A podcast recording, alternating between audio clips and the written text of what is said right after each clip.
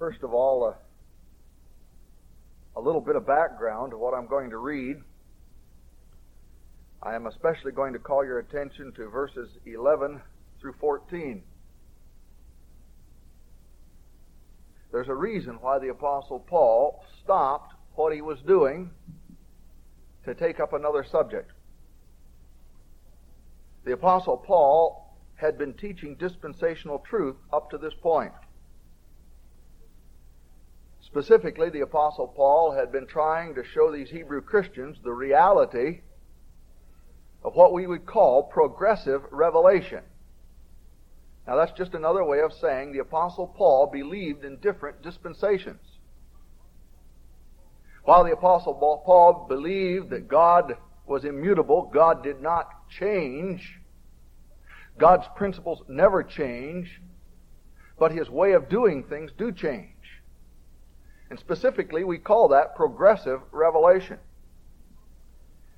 The Apostle Paul was trying to teach these Hebrew Christians that the Lord Jesus Christ was the sum total of all truth which had been foreshadowed in the Old Testament. You have to appreciate and remember that these Old Testament saints had seen the Lord Jesus Christ. They had seen both his person and his work, but they had only seen it from a distance. They had only seen the shadows. They knew something of Jesus Christ, but they saw him only through the smoke and the fire of sacrificial animals. They saw him only through ritual and ceremony and sacrifices and priesthood and temple. They saw him at a distance. Now the Apostle Paul wants to teach these Hebrew Christians that all of the smoke of the animal sacrifice is gone all of the ritual, all of the ceremony, all that was associated with that which was shadow has now disappeared because in place of the shadow, there's the reality. It's for this reason throughout the book of Hebrews that we find 13 times the Apostle Paul saying, better. 13 times. Better, better, better. Better than what? You see, he's making the transition. He's trying to get them out of the old into the new. He's trying to bring them on to perfection. And he says, here's the old, but over here's something better. And every time he says better, he's turning. He's making a transition. The old, better. That wasn't to mean that this was not good. It was good. Don't ever minimize what the Old Testament saints don't ever minimize what God had promised the nation of Israel. It was grand and glorious, and if you'd lived there, you'd have loved it. It was good. But whatever we have now in Christ, in this wonderful age of grace, is not only good, it is better. So 13 times the Apostle Paul says, better, better, better. God's been so good. And that's why we applaud His great grace. That's why there's a smile and a song in our heart and on our face. There is a glad countenance when we talk about the age of grace. It's because it's better. The Apostle Paul in these passages of Scripture was saying Jesus Christ is better than angels. Hebrews chapter 1 and 2. He's saying that the Lord Jesus Christ is better than Moses. Hebrews chapter 3. He's saying that the Lord Jesus Christ is better than Joshua. Hebrews chapter 4. And now in Hebrews chapter 5, he is saying that the Lord Jesus Christ is better than Aaron the high priest, and he is furthermore better than Melchizedek the high priest. Better in every way. The Apostle Paul has a lot to say to these Hebrew Christians with regards to dispensational truth. There is so much that he wants to show them, so many better things. He wants them to grasp the reality of a transition. He wants to bring them on to perfection. Hebrews 6 1. But he can't do it. In fact, he says here in Hebrews chapter 5 in the 11th verse, of whom we have many things to say. You see, he had many things to say about the relationship between the Lord Jesus Christ and Aaron and Melchizedek. He wanted to show them the supreme greatness of Jesus Christ as he contrasts the ministry, the person, and the work of Aaron and Melchizedek with the person and work of the Lord Jesus Christ. And it's full and bubbling over. He's preaching from the overflow of his life, and he wants them to see it. But he can't. He says it's hard to be explained. It's hard to be uttered. Some translations read it, it's hard to be interpreted. Now, there are three reasons, as far as I can tell, why something would be hard to be explained, or hard to be understood, or hard to be uttered, or hard to be interpreted. Number one, it may very well be that the teacher is not fully instructed. That may very well be why some congregations and groups of believers never seem to grow, is perhaps, just perhaps, the leadership is not prepared. Just perhaps the teacher, the preacher, the pastor is not fully instructed. That may be one reason why people have a hard time grasping spiritual truth. Now, that wasn't Paul's problem here. Paul says, I've got a lot more to say than you can take. That's what he's saying.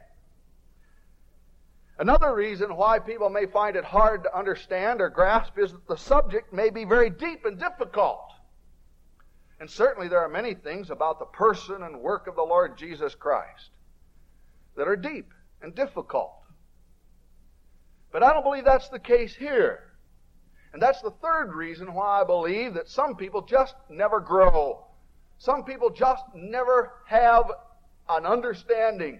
They find certain things hard to be interpreted, hard to be understood. And sometimes the preacher even has a hard time of uttering them because, as the Apostle Paul says here, these Hebrew Christians have a low spiritual IQ.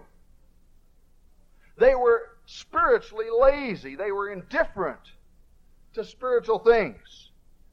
Now, some people read Hebrews chapters 4 and 5 and say, aha, these people were just professors of Christianity. They were not possessors.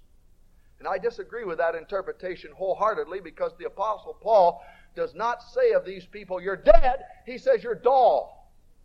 Now, some dull people may appear to be dead, but they're not dead at all. He says you're dull of hearing. And that means, in fact, the original Greek here says they were slothful. They were mentally lazy. They were indifferent. In fact, the Greek has the word became. It says, You have become dull. You have become slothful. You have become lazy in your hearing. So you see, they became something that they were not. Apparently, there, these Christians had made some progress after the point of salvation in the Christian way of life. They had grown some, but suddenly now they'd gotten lazy. They were indifferent. And so it was a problem to the Apostle Paul he ran up against a barrier. How could he teach something to people who were not prepared to receive it? How could he get past this barrier? How could he give something to people that they had no capacity to receive? And so, for that reason, the Apostle Paul, in his desire to explain these dispensational truths, he realizes that in order to get around this barrier, he must put aside his study. So, chapters 1, 2, 3, 4, and part of verse 5, he is teaching dispensational truth. He is teaching a transition from the good to the better. But he now must lay aside that subject, and from chapter 5, verse 11, clear through chapter 6 and verse 19, the Apostle Paul takes up the subject of Christian maturity. He has got to get these dull, lazy, indifferent Christians awake. He has got to get them off of dead center. He's got to get them going. He's got to get them growing. And if he can get them going and growing and becoming mature Christians instead of baby Christians, then he can take up his original subject, and that he does. You can read it for yourself in verse 20 of chapter 6. he picks up where he left off. And he again starts talking about Melchizedek, the high priest, and the Lord Jesus Christ, who is after the order of Melchizedek. And then he goes on, chapter 7. So he then picks up his same subject of progressive truth, dispensational truth, but in the meantime, he takes up this subject of spiritual maturity. And so we read now verse 11, 12, 13, and 14. Of whom?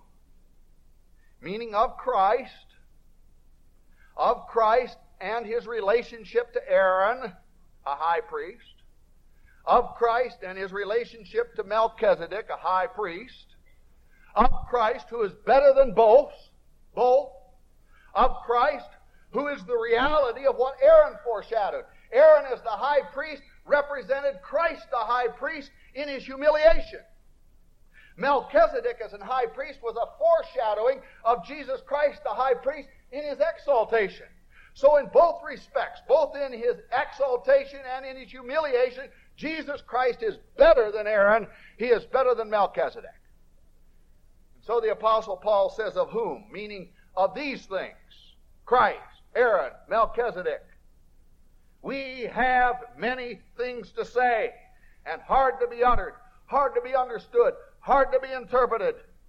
Seeing ye are not dead, but dull. Seeing ye are become dull, or lazy, or slothful of hearing.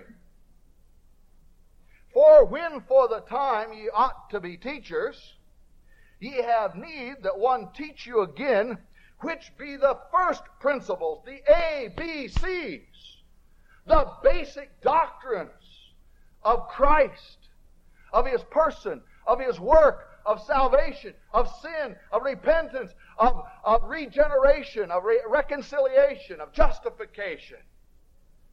You have need that someone teach you again the first ABCs, the principles of the oracles of God, and are become such as have need of milk and not of strong meat. For everyone that useth milk is unskillful, hath no experience in the word of righteousness. I believe that to be reference to practical Christian living. You have no experience. If you're just using the milk of the Word, the ABCs of the Word of God, you have no experience in practical holiness. That just is another way of saying Christian living. You have no experience in the growth process of Christianity. Verse 14. For he is a babe, but strong meat belongeth to them that are full age, mature, perfect, even those who by reason of use, repetition, have their senses, their spiritual senses exercised to discern both good and evil. Now, there are four things very quickly that I want to teach you. Number one, it is quite obvious to see here that there is a contrast in spiritual development. You'll notice in verse 13, there is first of all the babies. Verse 13, for he is a babe, a baby Christian. Now, in contrast to a baby Christian, and this is to help us to understand Christian maturity. There is the development from baby to those who are of full age, mature. Then also another contrast. There are some believers who use meat. This is to give us the concept of growth. There are those who use milk, and in way of contrast, there are those who use meat. The baby drinks the milk, and the mature person eats the meat. Now, a baby can never eat meat, but here's an interesting point. A mature person can enjoy both meat and milk. And what person is there who has not achieved some measure of spiritual maturity who does not occasionally enjoy going back to some of the milk? We enjoy both. For only the mature believer has the well balanced diet between milk and meat. So, first of all, we have the contrasts. These contrasts show us the difference between spiritual childhood and spiritual adulthood. These same contrasts are mentioned in 1 Corinthians chapters 2 and 3. Only we have one more dimension in 1 Corinthians chapters 2 and 3. First of all, there's the natural man. He's way over here. The natural man cannot receive the things of God. He cannot, he does not, he will not have the ability, he does not have the capacity to perceive, to understand, to receive anything from God, for they are foolishness unto him. So that's category number one. That's the dead one. Dead in trespasses and sins. Let not the natural man think that he ever receives anything from God. Let him not make the mistake he thinks he knows anything about God because he knows. He can't even receive anything from God. Why? Because he's natural. He's unsaved. He's not born again. Now, there are a lot of people who are religious, but don't, please, do not make this, the, the, the mistake of thinking that religion can somehow or another transform a natural man into a spiritual man. He cannot receive anything from God. And in 1 Corinthians, when we have another stage of development, the Apostle Paul says to the Corinthians, I had a lot of things to say to you too. But they were the meat of the word. But I could not feed you the meat of the word. I had to treat you as babies, and I fed you the milk of the word. Why? Because you're carnal. Those are the dull ones. They should have grown. Now, there's a place for babies, but nobody ought to stay a baby very long the Corinthians were out of line and these Hebrews were out of line because both the Corinthians and the Hebrews had had sufficient time to grow out of their babyhood. They should have at least been spiritual adolescents or spiritual teenagers, and maybe most of them, especially these Hebrews. These Hebrews had had the gospel for 30 years. They had plenty of time to outgrow their babyhood and be mature believers. And then in that very same passage of Scripture, the Apostle Paul says that it's the spiritual man. All things belong to the spiritual man. Why? Because the spiritual man not only has a revived human spirit, but he has the Holy Spirit in control, and therefore he is able to judge all things by comparing, read it for yourself, by comparing spiritual things with spiritual things. That means the human spirit is in fellowship with the Holy Spirit, and the Holy Spirit teaches the human spirit. And that's what's the process of spiritual maturity.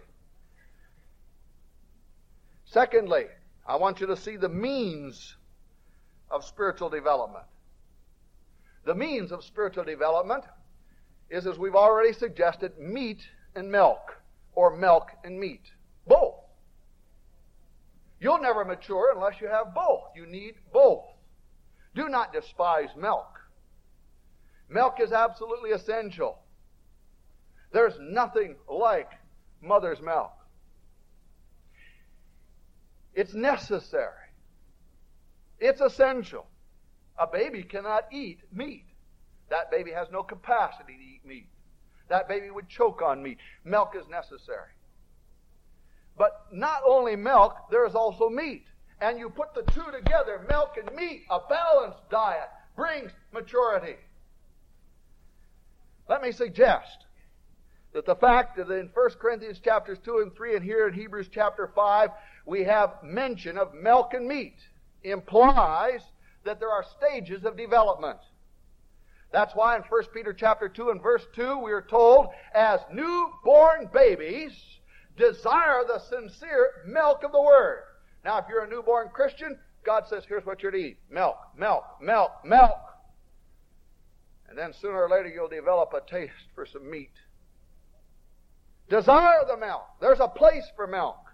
In 2 Peter chapter 3:18 it implies development, but grow in grace and knowledge of the Lord Jesus Christ. So there's a stage of development. We go from milk to meat. That's another way of God saying to you that as a believer, you ought to be growing. And that's what Paul's trying to teach these Hebrews. The Apostle Paul has some meat to give mature believers. Those who have fully developed, but he can't feed it to them. They'll choke on it. He says, I have many things to say, but I can't teach it to you because you're on a, you're on dead center. You're at a standstill. You have become dull of hearing and lazy. You need to get off a dead center and you need to move on. Go on to perfection. You need to grow up. Get off the milk. It also implies a passage of time Please notice in Hebrews chapter 5 and verse 12, for when for the time ye ought to be teachers, ye have need that one teach you again. In other words, he is saying you've had sufficient time to be mature believers. And that implies a passage of time. It's wrong, it's wicked, it's wrong for some pious believer to look down a long pious nose at a baby Christian and expect a baby Christian to act like a mature Christian if he hasn't had time to become a mature Christian. But it's another thing to see a, a baby Christian who has had plenty of time to become a mature Christian. That's tragic. So what we're saying here is that it, it, it implies not only stages of development, it implies also that it takes time to go from stage to t- stage. A man does not go from babyhood to spiritual adulthood overnight. The tragedy, of course, is when it takes longer than normal. Let me also explain to you what I mean by milk and meat. I believe that milk and meat both has to do with the area of doctrine and the depth of doctrine. So when the apostle Paul here is saying to these Hebrews, milk, he means that there's a certain area of doctrine that is milk doctrine. I think he is also saying that there is a certain depth to that doctrine that is milk. I think he is also saying, now when I talk about meat, there's a certain area of doctrine that's meat. I think he is also saying there's a certain depth to doctrine that is meat. Let me see if I can explain. For example, I would consider meat to be such doctrines as predestination, election, decrees, doctrine of providence. If I were to feed a baby Christian on the doctrine of predestination and election built on the doctrine of decrees and providence, I'd choke him to death. I think that's deep doctrine. I think there are certain dispensational facets that belong in the area of deep doctrine. The Apostle Paul acknowledged that. He said to the Corinthians, He said, I determined to know nothing among you, Corinthians, except Jesus Christ and Him crucified. But when it comes to preaching this hidden wisdom, now most believers don't even know what I'm talking about when I say that. What is the hidden wisdom? 99.9% of all believers today do not know and do not have the capacity to understand the doctrine of the mystery. The Apostle Paul says that hidden wisdom I reserve to preach to those who are perfect, to those who are mature. I think we make a mistake in teaching some areas of dispensational truth to new believers. I don't think they can take it. I think it's deep doctrine. I think it's meat. Paul wouldn't teach it. He would not, you hear me now, the Apostle Paul would not teach certain areas of dispensational truth to a new believer. He would not teach it to a baby Christian. He would not teach it to somebody who was dull of hearing. Impossible. He says that. You can read it for yourself, 1 Corinthians chapter 2. I think there are certain areas of doctrine. For example, I think it's the depth as well. For example, I could talk about the doctrine of salvation. I could talk about the doctrine of grace. I could talk about the doctrine of the Holy Spirit. I could talk about the doctrine of the Word. I could talk about doctrine of prophecy, or I could talk about the doctrine of the second coming. And I think that most of that immediately conjures up milk. And I, I guess I have to agree. That's where we get started, doctrine of salvation. But make no mistake about it, there are certain parts of the doctrine of salvation, the doctrine of the Holy Spirit, the doctrine of the Christian's walk that goes much deeper than milk. It's deep, it's meat. And don't think just because you've heard the doctrine of salvation that that is automatically milk. Listen, there's a lot of meat in the doctrine of salvation. There's a lot of meat in the doctrine of prophecy. There's a lot of meat in the doctrine of the second coming. There's a lot of meat in the doctrine of the Holy Spirit. There's a lot of meat in the doctrine of grace. So I think that milk and meat is determined both by the area of doctrine and the depth of doctrine. The tragedy comes when there's an unbalanced diet, and secondly, when the normal stages of development are not achieved after the normal passage of time. And this was the problem of these Hebrew Christians. Now, in this same passage of Scripture, Hebrews chapter 5, we have the characteristics of spiritual infancy. So the Apostle Paul is not content with uh, making an accusation, an indictment. He's really indicting these believers. He is preaching, he's putting his whole heart and soul into it. He is preaching from an overflow of his life, and suddenly he realizes he's not getting anywhere, and he says, Hold it! How am I going to do this? I got lots of things to say, but I can't say them to you. And so the Apostle Paul indicts them. He said, You're dull, you're lazy. But he is not content only to make the indictment. He illustrates it. He goes on. He expands on it. And so he gives them some of the characteristics of spiritual infancy or babyhood. Now, before I do that, he mentions three things. Let me show you that the Apostle Paul has approached this problem elsewhere. And I suspect that if the Apostle Paul had the problem with the Ephesians, if he had the problem with the Corinthians, if he had the problem elsewhere in the Bible with different churches, it's just possible he might have some of those problems that were in the Ephesians church, the Colossians church, the Hebrew church, and he might just have some of those problems here. And it could very well be that there are some who are stuck on milk. And they'll never get any further. They'll never grow up into the Lord Jesus Christ. They'll never learn anything about the Christian way of life and how to live it because they're stuck. And so I looked up some of the things that the Apostle Paul said about baby Christians. For example, he said in Ephesians chapter 4, verse 14, that a baby was one who was tossed to and fro by every wind of doctrine. Now, I don't know what you do with that picture or that statement, but I picture in my mind a baby tossed to and fro, lullaby, and good night, la la la. What's that? Rockabye baby in a treetop. What am I doing with the baby? Tossing him to and fro, right? Isn't that what you do with a baby? Well, I'm putting some of you to sleep. Uh, that's what he's talking about. He is saying that children, be no more children, babies, tossed to and fro by every wind of doctrine. Now, if you're tossed to and fro by every little thing that comes along, there's no stability about what you believe, mark it down. Baby. You're a baby. Number two, the Apostle Paul says that babies are men followers. He called the Corinthians babies. I could not speak to you as unto spiritual, but I had to speak to you as unto babies because you were carnal. And he says, You're men followers. And here they were, sucking their tongue when they say, I'm not going they're saying, I'm a Paul. They're a Paul. And they're a Peter. And they're of uh, Apollos. And then there were the super spiritual babies over here saying, I'm a Christ. And he says, You're babies. They were men followers. He said, You don't have any idea what you're talking about. You don't realize that Paul is nothing and Peter is nothing and Apollos is nothing. What you realize, what you, you fail to realize that even Christ is the foundation. No other foundation can any man lay than that which is laid. You even misplaced Christ. And who are we? We're nothing. One of us plants a seed and another one waters it, and God gives the increase. So let me say this. If in your Christian life you can't get beyond personalities, then you're a baby. You're a man follower. Ephesians chapter 5, verses 14 to 17, the Apostle Paul says that babies sleep a lot. That means they're backslidden. And that's why he says, Let us awake. Let's no longer be those of the night, but let's be awake. Let's awaken out of our sleep.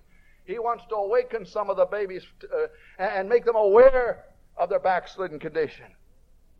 And then in 1 Corinthians chapter 11 and verse 18, he says these same babies fuss a lot. They cause quarrels and divisions, and he says, I partly believe it. You ever watch babies? They fuss a lot. They quarrel a lot. They get mad at each other a lot. And if you're the kind of a Christian who's always fussing, you're a baby. No question about it. Mark it down. That's what the Bible says, not my philosophy. I didn't suck that one out of the end of my thumb. That's Bible. God says if you're a fussy Christian, you're a baby Christian. If you're a quarreling Christian, you're a baby Christian. You can read it for yourself. 1 Corinthians 11, verse 18. Now, in the text, Hebrews chapter 5, verses 12 through 14. First of all, he says, These baby Christians are baby Christians because they're dull of hearing. Do you know what that means? That's a characteristic of a baby. It means they have severed themselves off from the very thing that can cause them to grow. You see, if a person is dull of hearing, if they're lazy hearers, they come to church and they're just doing their duty and they open that 16 inch Scofield Bible and soundly go to sleep. And they occupy about all that can be said about some Christian is that they occupy anywhere from 18 to 25 inches of pew, depending on their size. And the Apostle Paul is saying here that that kind of a person has cut himself off from the very source, the very, the very heart of Christian growth. What does the Bible say? Romans chapter 10, verse 17. That faith cometh by hearing. What kind of faith? You see, we go from faith to faith. There are degrees of faith. Faith, maturity, cometh by hearing, and hearing by the Word of God. So, characteristic number one a baby is characterized by lack of knowledge. He doesn't know the Bible. And you mark it down. You will never get out of the babyhood stage into the adult stage apart from knowledge of the Word of God. It all begins there. Sure, you get saved. That opens the door. But from there on, you grow grow, grow, study, study, study to show yourself approved unto God, a workman that needeth not to be ashamed, rightly dividing the word of truth. Having your mind transformed. How do you have your mind transformed? So that you might approve what is the will of God? Word of God. And so these people are characterized by dull of hearing, which means they don't know the Bible. So point number one, a baby is one who is ignorant. How much does a baby know? A baby has no knowledge. And the Apostle Paul is saying to these Hebrew believers, you don't have any knowledge. You're a baby. You're ignorant. Secondly, the Apostle Paul is saying to these believers, if you'll notice in verse 12, For when for the time ye ought to be teachers. That means that they ought to have been productive.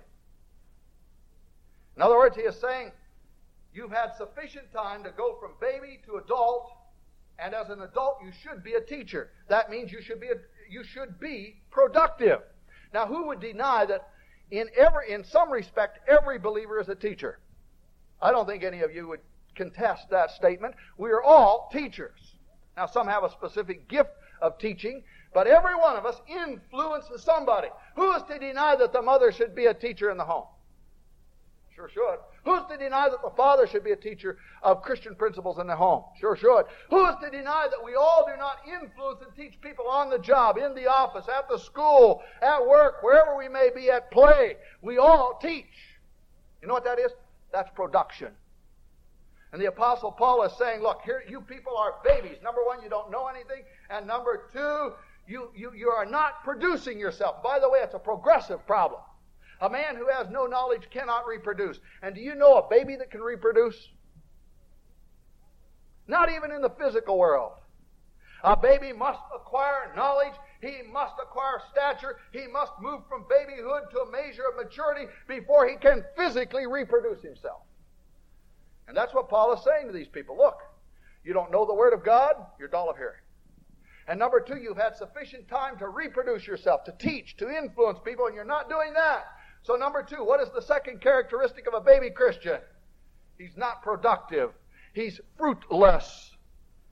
And then finally, the Apostle Paul is saying here that they are unskilled in the Word. Verse 13 For everyone that uses milk is unskilled in the Word of righteousness, for he is a baby. Now, one who is unskilled here is one who lacks judgment in applying the Scripture. That's what he's saying. You're unskilled in the Word. You've had no experience in using the Word of God. And that's, that's often characterized by somebody who is always, always wanting somebody else to live their Christian life for them. And there's always somebody, some baby Christian, who is always bothering some other Christian by saying, Well, brother, do you think it's right or wrong? Do you think I ought to do this or that? Do you think. Always wanting somebody else to make the judgments of their Christian life for them. Just because one has been under sound Bible teaching for a long period of time does not mean that that person is spiritually mature. You are not spiritually mature if you must always be asking, is it right or wrong? You are not mature if you are unable to take the principles of the Word of God and determine for yourself your own proper course of action. You're unskilled in the Word. No knowledge, no productivity, and no way you have no ability to make application to yourself. So if you're constantly saying, what do I, and I read the Bible and it doesn't mean anything to me. Uh, oh me, oh my, what do I do about this? Should I do this? Shouldn't I do that? Problems come, you don't know how to apply the Word of God to them. Decisions must be made, you don't know how to apply the Word of God to them. You know what that is? That's immaturity. Mark it down. If you do not know how to live your life every day, every day, every day, every day, influenced by the Word of God, application of the Word of God, translating the Word of God from principle to precept, or from precept to, to example, translating it into your life, then you're a baby. Now, the fourth thing, and very briefly, and that is we also have the characteristics of spiritual maturity. And let me say this I believe the characteristics then of spiritual maturity answer to the three deficiencies of spiritual adolescence or babyhood. In adolescence, there are three things no knowledge of the Word of God, no productivity, and no application, no proper judgment in one's life. And I think that we have the counterpart over here. I think that it is safe to say that number one, a mature believer is one who knows the Bible.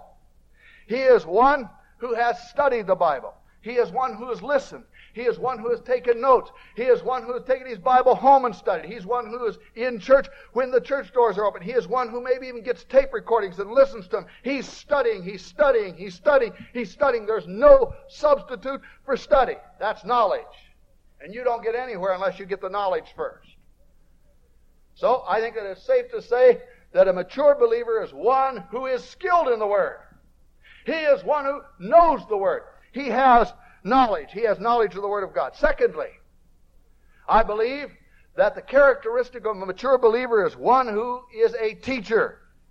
He puts the use, he puts to use the truth that he has learned for others' benefit. Now, here's an interesting observation. A lot of people come to church to set to get what they can get for themselves. And that's it. Now, there's nothing wrong with that. I hope when you come to church, you come to church to get something for yourself. But if that's your only reason to coming to church, that's number one, selfish, and that's childish. If you are not coming to church, if you are not studying the Bible, studying the Bible, studying the Bible, number one, to get something for yourself, but also to get something to give away. If you're not doing that, you're childish. But if you are doing it, it is a mark of maturity. It is a mark of, of adulthood. Being able to teach others also. You've got to learn to give it away. And then finally, that individual who is a mature believer is one who has good judgment. Let me look at verse 14. But strong meat belongeth to those that are of full age, mature. Even those who by reason of use, now that's an interesting thing, by reason of use. You don't learn it, you don't learn it in a one shot deal. Right now, I'm doing this like this because right now, every night, I'm going home and I'm lifting weights. One of these days, I'm going to stand up here and I'm going to wrestle him on this stage. And he's trying to make a muscle man out of me. Now, I don't know whether it's working or not, but I'm. Now, I will never, ever, ever get any muscles without exercising, and I may not get them anyway. But I'm trying. I'm working. And Bible says the same thing. I will never ever be a mature Christian without working. It's not a one-shot experience. It's a daily process. Exercising the senses. Now what are your senses? And I believe that for every sense, there are five senses. For every one of your physical senses, there is something that corresponds to it in the soul. I can prove that from the Bible. I'll not do it this morning. You have taste. There's something about your soul that tastes and sees that the Lord is good. You have smell. And there's something about the soul that smells the fragrance of Bible doctrine and God. You have sight. And there's something about the soul that sees it, that sees spiritual things. There are windows to your soul. There's, there's feeling the sense of feeling. There's something in your soul that corresponds with that and feels His spirit bears witness with my spirit. Brother, that's feeling. I'm sorry for some Christians that have no feeling. I'm sorry for some Christians who don't like any religion that they can feel. Brother, I feel it. I feel it in my soul. Why? Because God says it's one of my spiritual senses. Now, I don't base my salvation on my feeling, but it's there. Now, I'm missing one. What is it? Hearing. There is something in the soul that corresponds with the sense of hearing. Hearing the still small voice of God and you see, this is part of the characteristic of spiritual maturity. When you have your spiritual senses exercised so that you can determine that which is good and right. So that you can determine between good and bad.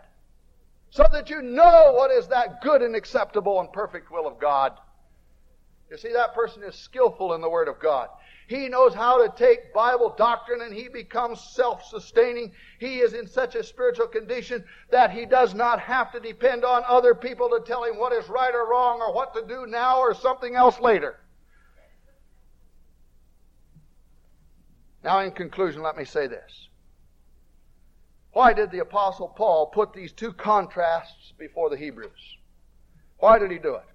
The answer is very simple. It's just that he wants them to go on. He wants them to move. He wants them to see it, and then he wants them to make adjustment to it. And may I suggest to you that that's the reason why it appeals to me, is because I see it, and maybe there's things in my life that need to be adjusted to it. Maybe I ought to get off a dead center. Maybe I ought to quit being dull. Maybe I ought to get over some laziness and indifference about study of the Word of God. Maybe I ought to make some very definite plans and commitments and set some goals about maturing and going on. What does he say? Hebrews 6 1. Leaving the first principles. Let us go on unto perfection. Now, why do I share it with you? I share it with you so that you might be able to see it clearly and reevaluate your life.